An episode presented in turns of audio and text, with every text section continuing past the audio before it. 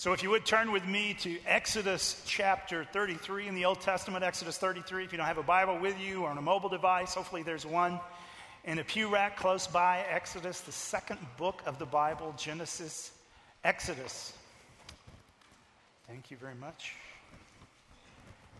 As you're turning there, um, I don't know if you've had family vacation experiences like this. When, we, when our family lived in Fargo, North Dakota, on over di- several different summers, we would take our summer vacation. We would drive to visit family in Texas. So that meant two days of travel, 1,100 miles, three children, three very small children.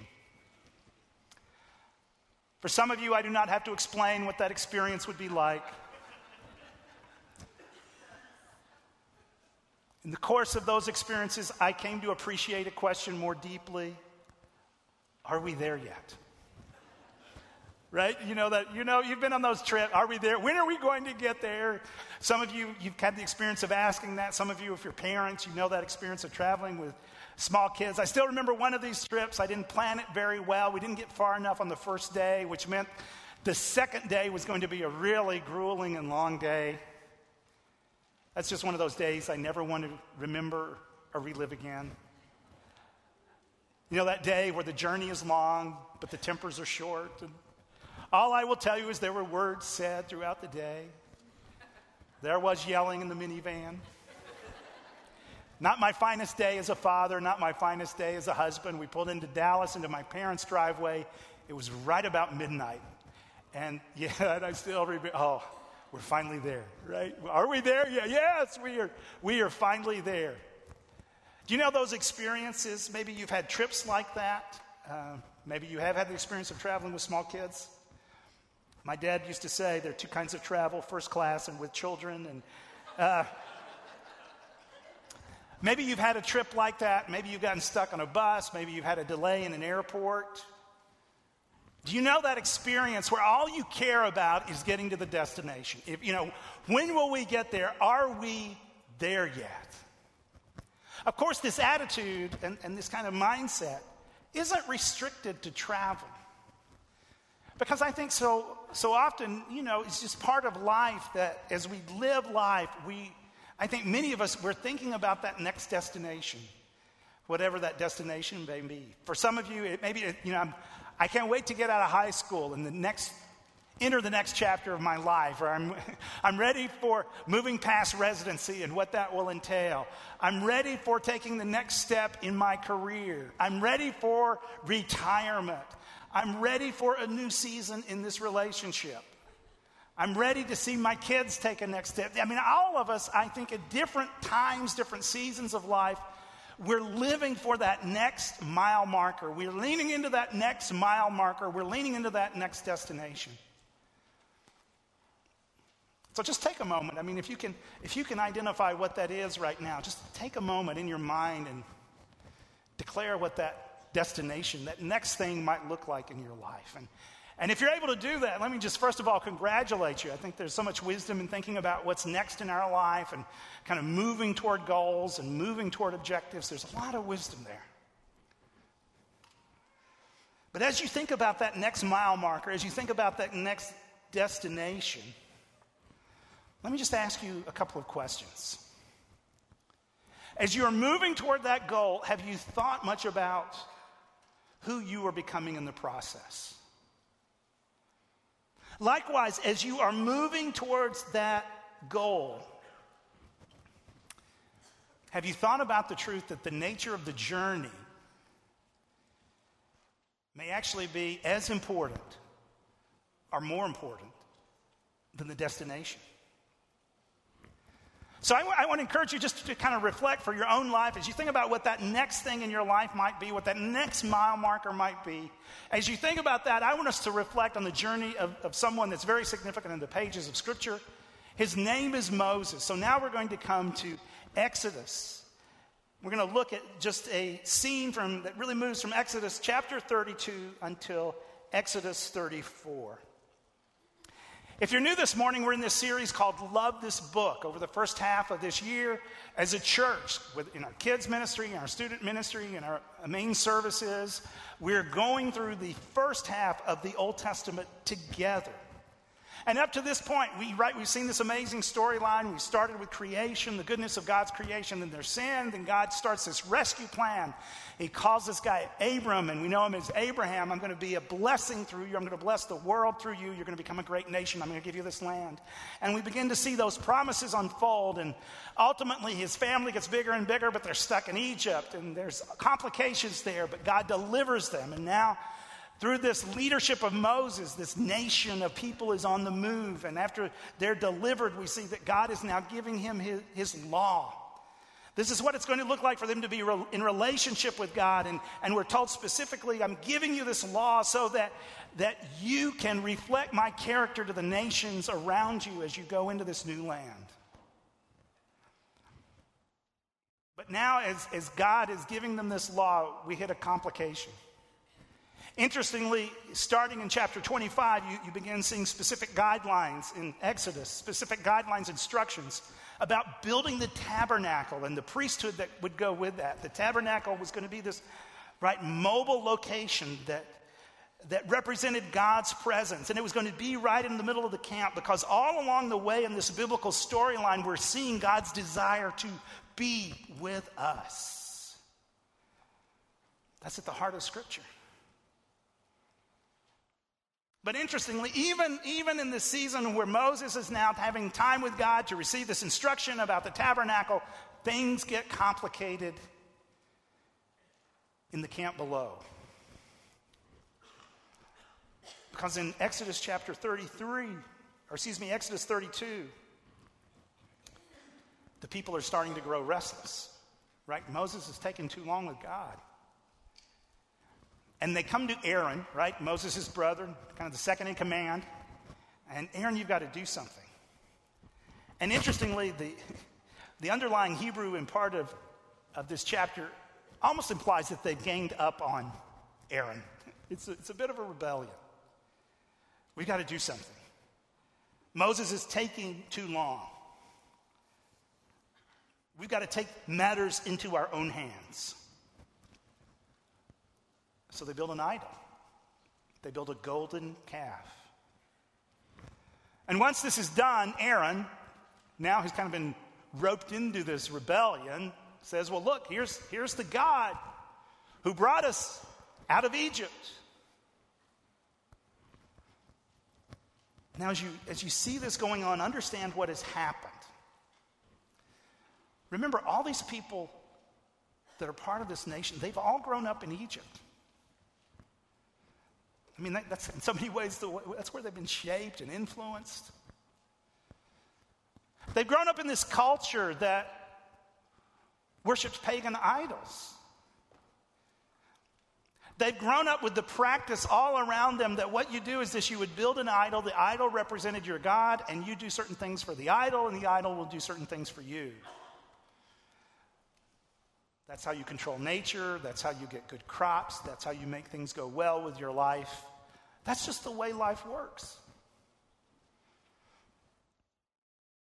So even though they've been Jews, they've been surrounded by this culture that said, no, this is really the way life works. This is how worship works. You create an idol, and here's how you control it. Here's how you make things work for you. And now, under pressure, now in this moment where it feels like things are taking too long, they revert to that which is most comfortable. So they build this idol. And now they're operating from this false presumption or presumption about how God works and how he is to be worshiped. In essence, they've remade God in an image that they can control. And of course, as we read further, it leads to disaster. I mean, as you read this section, there's some fascinating interactions between God and Moses. It's, it, kind of, it can even be confusing. Is this really how the conversation sounded? I mean, God engages Moses in a way that says, I'm ready to wipe these people out and start over. Moses, I'm ready to restart with you. Moses, you can be Abraham 2.0. But as you read these conversations, understand this. I think part of what God is doing, part is God is, is forcing Moses to deal with his holiness and the reality of his justice and his judgment. Moses, these things have consequences. But I think also God is engaging Moses in such a way that is prompting him to act, prompting him to continue to step into his role as a leader of his people. So Moses pleads with God on behalf of the nation. Then he comes down from the mountain and sees the chaos of what's going on.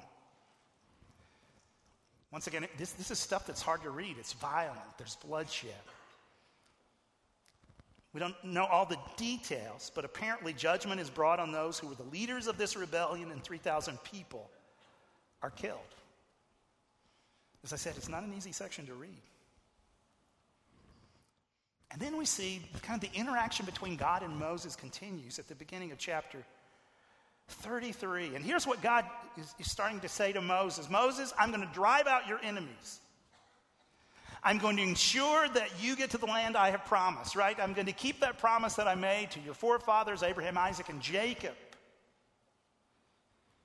I will ensure that you are successful, but my presence will not go with you as a people. Something's got to change. Otherwise, I might destroy this people in my holiness. If you've got a Bible open, look at chapter 33, verse 3. God says to Moses, Go to the land flowing with milk and honey, right? This is the land I promised. This is that ongoing promise that we've already read throughout the pages of Scripture. Go to the land flowing with milk and honey, but I will not go with you because you are a stiff necked people and I might destroy you on the way.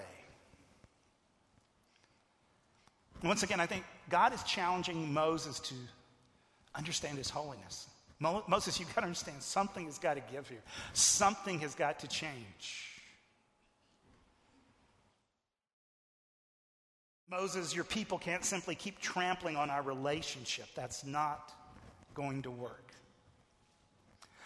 But before, this is a fascinating section, but before we kind of just kind of read through it, because that's easy to do, I, I just want us to stop here for a moment and think about, in essence, the offer that God is making to Moses. Understand what God is saying.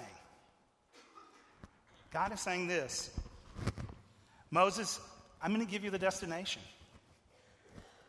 I'm going to give you what I promised. I'm going to go before you. Your enemies will be defeated. You're going to end up in this land. You'll be successful.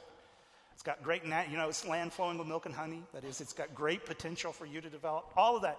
The, the thing we've been talking about, the thing you've been looking forward to, that I'm going to give you. But as for the journey, that's going to be different. Because of what your people have done, my presence that you have experienced up to my presence will, I'm not going with you in the same way. I'm going to give you the goal, but the journey is going to be different. I'm going to give you the destination, but I'm not going with you like you thought. Now, let that sink in for a moment, because that's what's going on in this passage. And as you let it sink in, let me just acknowledge personally there's part of this passage I find really troubling. And there's part of this passage that I find really personally challenging and convicting.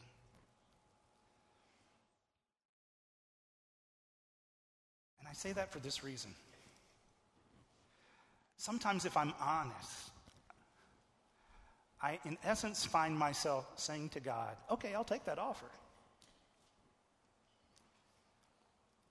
Sometimes I find myself so consumed by this destination, whatever the next thing is, whatever the next thing is in my life, in the life of our church, and my family, health wise, you know, whatever that next mile marker is, that next milestone. Sometimes I find myself just at that point of, okay, God, just make this happen. right? Are we there yet? Just get us there. Just get us to the destination. I'm not really concerned about the journey. I'm not really, I, I don't say this, but it's almost like I'm saying, I'm not really sure if you go with me or not. Just get me to this point. Right? It's like become, you can become so consumed about what that next thing is, and even how you pray, just make this happen. Somehow the whole journey and what God could be doing in this journey and, and, the, the reality of God going with, that's just not important. I just want to get here. You ever find yourself doing that? Ever find yourself praying that way? All I see is the destination. I just want to get to that point, whatever that point may be. By the way, and this is, this is almost a sidebar, but if you find yourself sometimes doing that, just, you know, it's like my prayers are just so focused on this issue that I lose sight of, of, of how God can be at work more generally. If you find yourself doing that, something I've found helpful is just to at times go back to the prayers of Paul and pay attention to how he prays and kind of what he's wanting to see take place in the lives of people. For instance, there's this amazing prayer that Paul prays in Colossians chapter 1, right? He's writing this letter to these early followers of Christ, and he says, I'm praying for you. And here's how he's, he's praying He says, I'm praying that you may live a life worthy of the Lord. And interestingly, the idea of living a life worthy of the Lord is really all about the journey. It's that you may walk in a particular way. It's not, it's not a prayer just kind of focused on a destination to get to the next point or make the problem go away or next season in your career. It's, it's a journey prayer. And as he's praying for these people that they would walk in a certain way, that they would live life as a journey in a certain way, he prays for four things. First of all, he says, I pray, I pray that this journey is going to be a journey of fruit bearing. Right? I pray that the journey itself can be a season of growth. And I think in that it's, it's a season of growth not only for you, but also for the people around you, because if you're growing, that, that kind of filters into the people around you. So he prays, first of all, for fruit. Secondly, he prays that they would grow in their knowledge of God. I mean, if you're going to bear fruit, it's, it's going to be because you're growing in your relationship with God. So he's, it's like, I'm praying that you're going to grow in your knowledge of God. I'm praying that, that, that this journey is going to be a journey of a growing relationship. And then out of that, thirdly, he prays that they're going to grow in their endurance and strengthening. Because the reality is, in any season of life, there are bumps, there are challenges. At times, there's opposition along the way. So, you know, as you grow in your knowledge of God, I'm praying that you're going to, you're going to grow in your endurance. You're going to be strengthened along the way. And then finally, if all if this is happening, it's, like I'm, I'm praying you're going to grow in gratitude. I'm praying you're going to grow in thankfulness because as, as as you're growing in this knowledge of God and that's leading to fruit, and as you're being strengthened, you're going to discover that all along the way there's reason to give thanks. But see, that this is prayer. It's not, it's not just get me to this destination. Are we there yet? This is, a, this is a prayer for God to be at work all along the way because that's what He's doing. It's not just about the destination, it's about the journey. Okay, so back to Moses, right? So, notice how this experience continues to unfold, right? Here's the deal God has basically said, okay, Moses, I will give you the destination. I'm just not going to go with you on the journey. So we pick it up in chapter 33 and verse 14, and here's what we read. The Lord replied, My presence will go with you. Now understand, this is singular. That is, my presence will go with you, Moses, and I will give you rest. But things are going to be different with the people. And so Moses says to him, If your presence does not go with us, don't send us up from here. How will anyone know that you are pleased with me and with your people unless you go with us? What else will distinguish me and your people from all the other people on the face of the earth? And the Lord said to Moses, I will do the very thing you have asked because I am pleased with you and I know you by name. And then Moses says, Now show me your glory. It's a fascinating conversation. So look at, look at what's going on. God said, Okay, Moses, here's the deal. I'll give you the destination. The journey's going to be different. I'm not going with you as a people.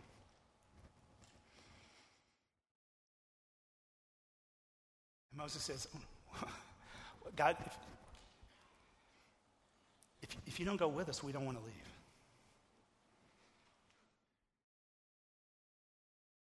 The, the destination is not worth it if you don't go with us.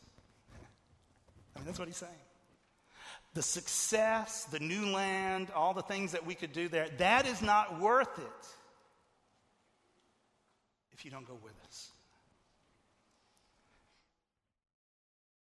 And notice, notice what's going on. Notice, I mean, notice what's going on in Moses' life, even in Moses' heart, his spirit right now. Moses is really coming to understand, I think, that, you know, as a people, we're intended, right, to be part of this bigger story of what God is doing. So he says, Look, if God, if you don't go with us, how are we going to live out your character to the nations around us? If you don't go with us, how are we going to be part of this bigger story and this bigger mission? This one destination point, this one season of success, it doesn't matter if it's not part of this bigger storyline of what you're doing. If we get all we want, but it's not part of this bigger story, it just isn't worth it. It's amazing realization on Moses' part. This doesn't matter if it's not part of this bigger storyline. That's what Moses is saying.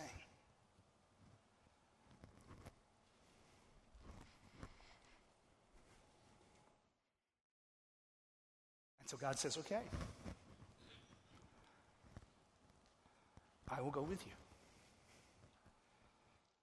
Not just with you, Moses, but I, I will go with you as a people.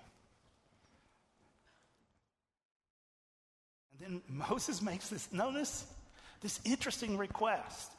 And at first, it may not seem like it's part of the conversation, right? God, you know, we've gone back and forth about the journey, the destination. Finally, God says, okay, it's not just that we're going to get there, it's I'm going to go with you all along the way. Yes, Moses, this can continue to be part of this bigger story.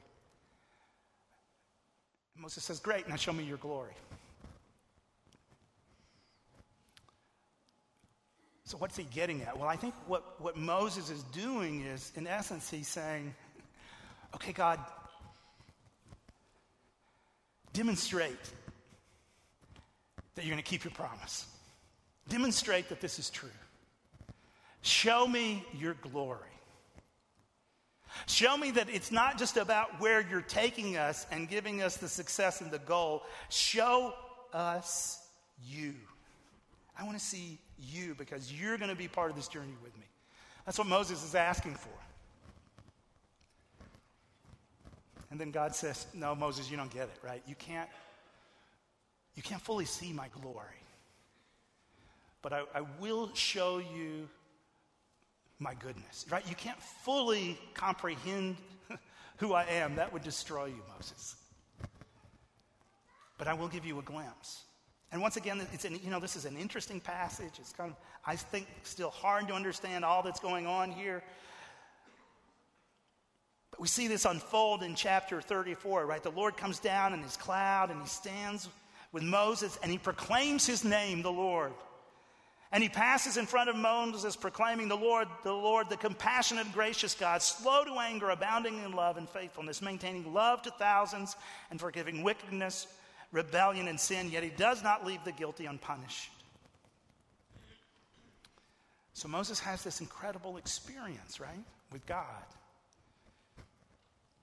And among other things, God reveals his name and his character. It's a deepening understanding of who uh, God is for Moses.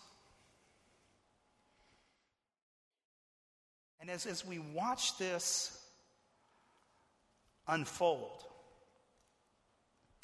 think again about what Moses is asking for. Show me your glory.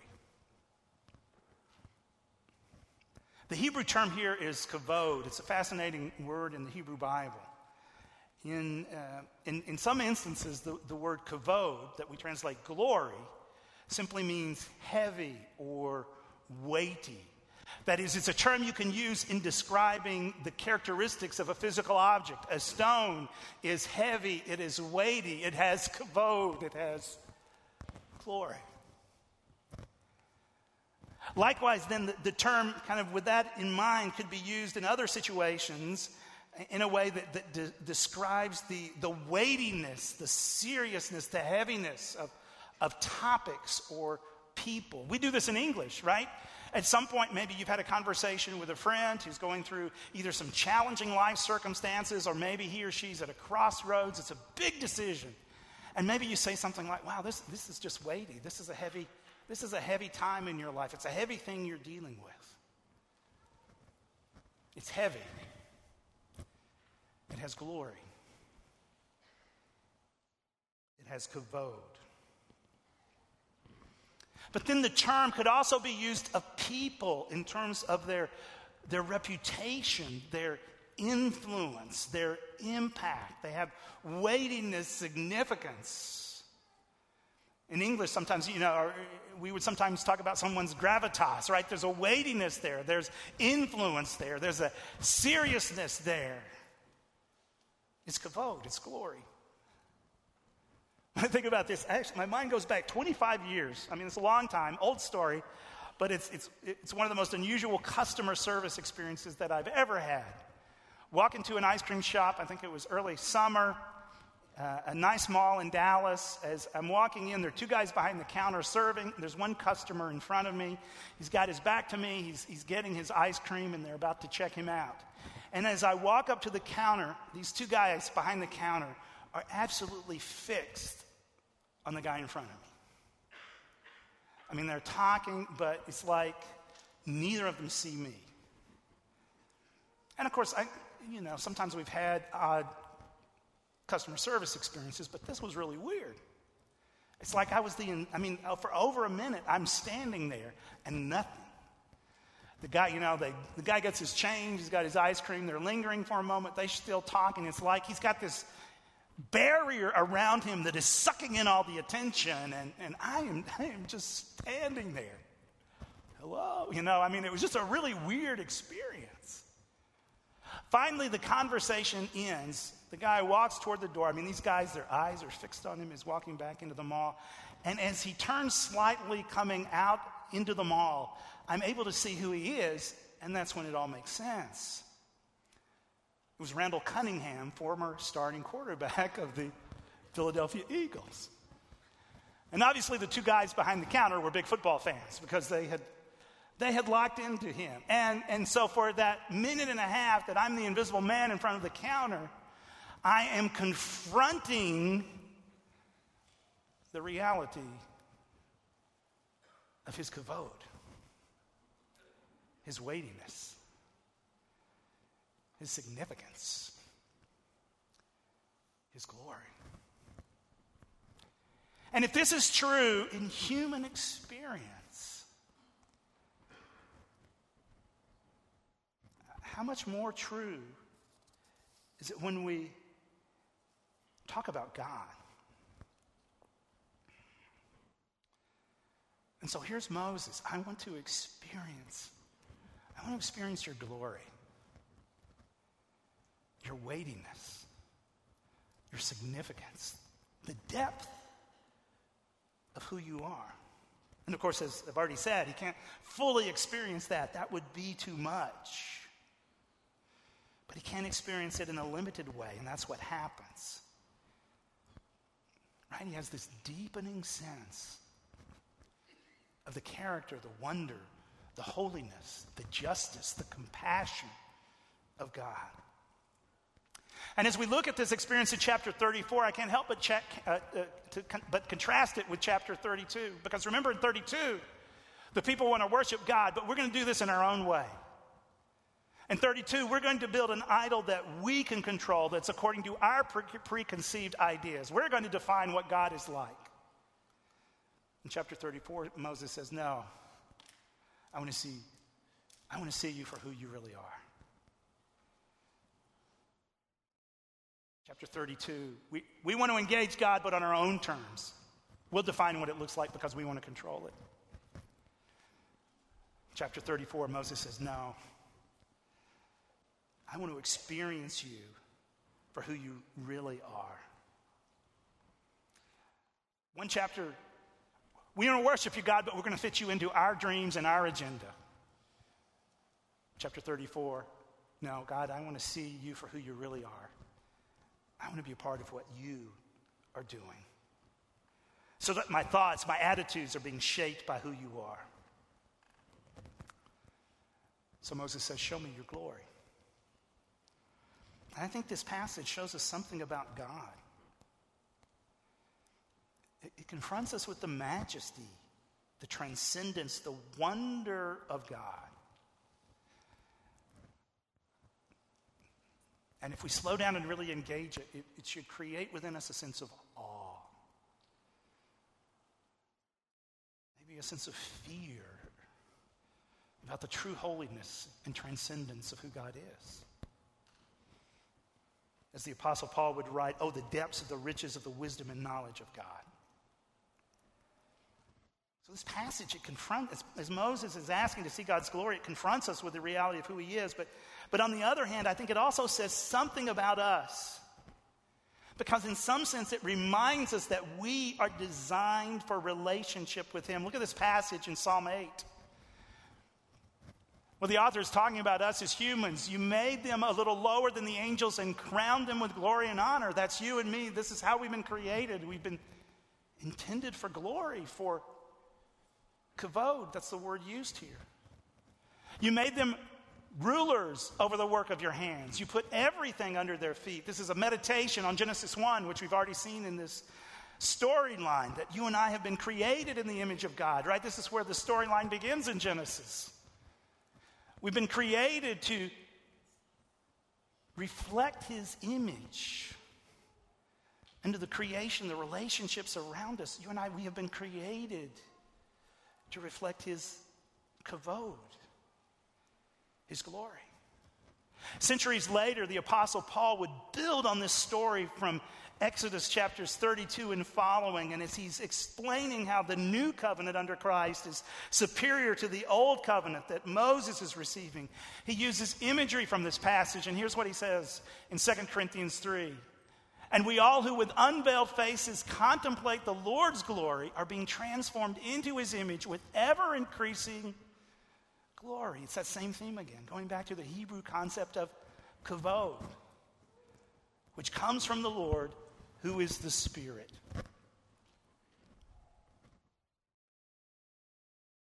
Paul is saying, look, as you as you enter into relationship with Christ, this journey of now following Jesus is to be a journey where as you, you engage Him, where you pursue that relationship, where you learn about Him, where you experience Him. Just like Moses experienced God, it is to be transformative.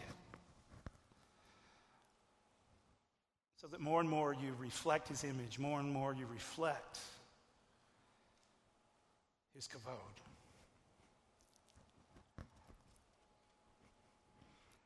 So as we look at Moses, I think we're reminded of this. Don't just focus on the destination. Focus on the journey. Right? It's, it's a journey where God intends to go with us, to be with us.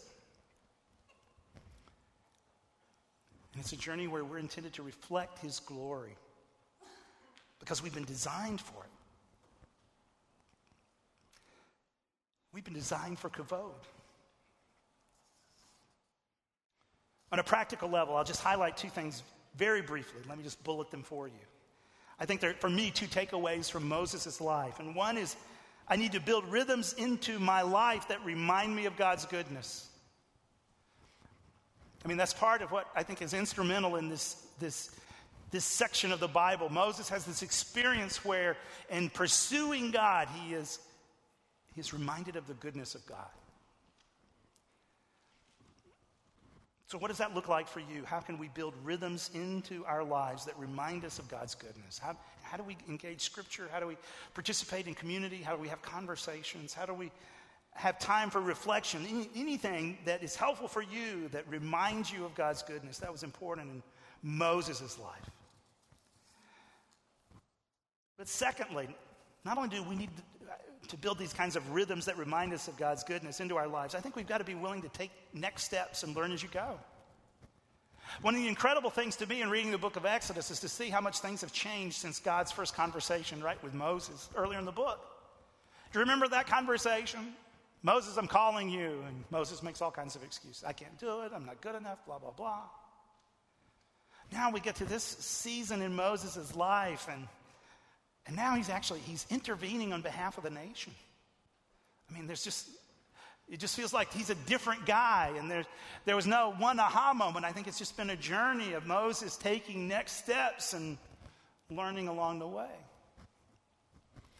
We need to do that as well. We need to be willing to do that as well. Taking, we take steps of obedience, not always knowing what they're going to look like, where they'll take us, but we're going to take steps and learn as we go. That was Moses' experience.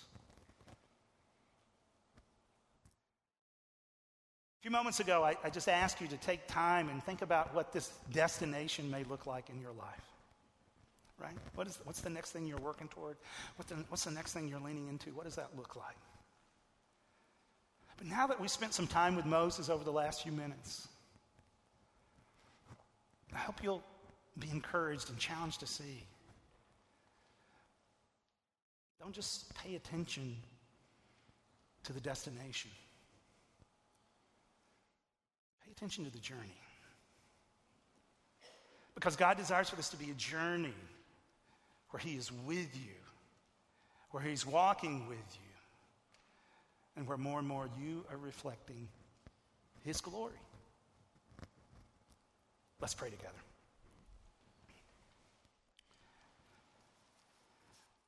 Gracious God, as we think about this just incredible scene in the life of Moses, so challenging, encouraging to see Moses think carefully about what's in front of him. Father, I pray we'd be challenged to kind of to walk with Moses in the scene to, and be willing to say, look, I don't, it, it, it's not just about the destination, it's about the journey. And God, if you aren't, if you're not with me, then the destination just isn't worth it. A powerful insight for Moses to glean from this experience. So, Father, I, I pray in our lives as well that now, as people of the new covenant, people who are in relationship with you through the work of Jesus Christ, we would understand that you desire to be at work in this new journey. You desire to be at work in a way that more and more we reflect the character of Christ all along the way. And it's in His name that we pray. Amen.